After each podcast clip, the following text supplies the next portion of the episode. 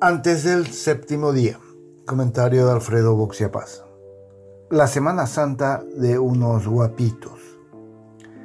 La divulgación del video grabado por un pasajero en el que se observa a un chofer validando repetidas veces una tarjeta magnética del billetaje electrónico mientras manejaba el ómnibus debe parecer incomprensible para un extranjero. Para quienes conocemos desde hace décadas el transporte urbano paraguayo es solo una postal típica de uno de los servicios públicos más tramposos y deficientes del continente. En un país abarrotado de estructuras mafiosas, la claque del transporte es una de las más consolidadas. La impresionante logística de movilización de afiliados de la ANR se sustentó siempre en los buses puestos a su disposición durante el día D. Ese domingo, en el que todas las líneas trabajan gratuitamente, es recompensado por otros cinco años de privilegios y falta de exigencia. Si hablo de los colorados, es solo porque fue este partido el que estuvo en el poder casi todo el tiempo. Lo que pasa es que luego de tantas mentiras y burlas, cuando se habla de los dueños de ese tipo de negocio, a la gente le viene a la mente la imagen de vampiros. Vampiros, diría yo, con una cara granítica y amable, la de César Ruiz Díaz, el eterno vocero del Centro de Empresarios de Transporte del Área Metropolitana, CETRAPAM. Hace ocho años, en 2015, cuando las quejas por la pésima calidad del servicio arreciaban, anunció sonriente que el billetaje electrónico será la solución a casi todos nuestros problemas. Nos vendieron el concepto que la tecnología erradicaría la corrupción crónica del sistema, pues eh, tanto los dueños de buses como el gobierno conocerían en tiempo real el movimiento de los pasajeros en las unidades mediante la conexión con GPS. Desde el 2011 el Estado subsidia a los transportistas para que no suba el precio del pasaje. Para que se haga una idea de lo que eso nos cuesta, el año pasado se desembolsaron 35 millones de dólares.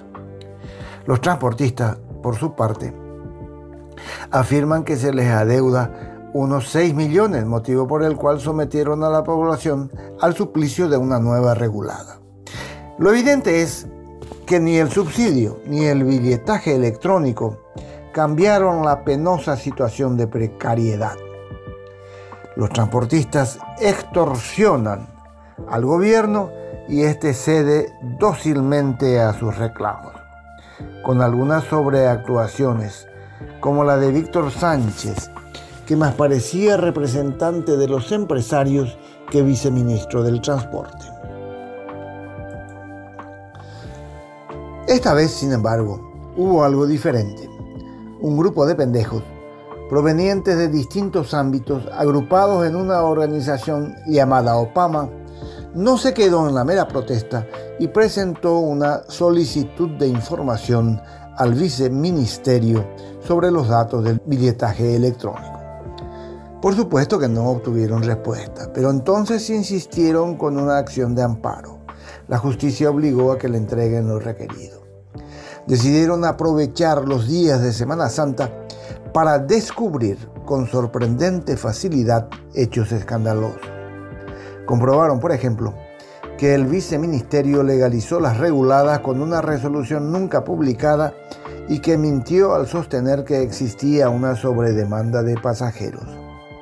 Y lo más grave, reportaron que en 2022 hubo casi medio millón de validaciones sospechosas por tener más de 10 activaciones en el mismo día.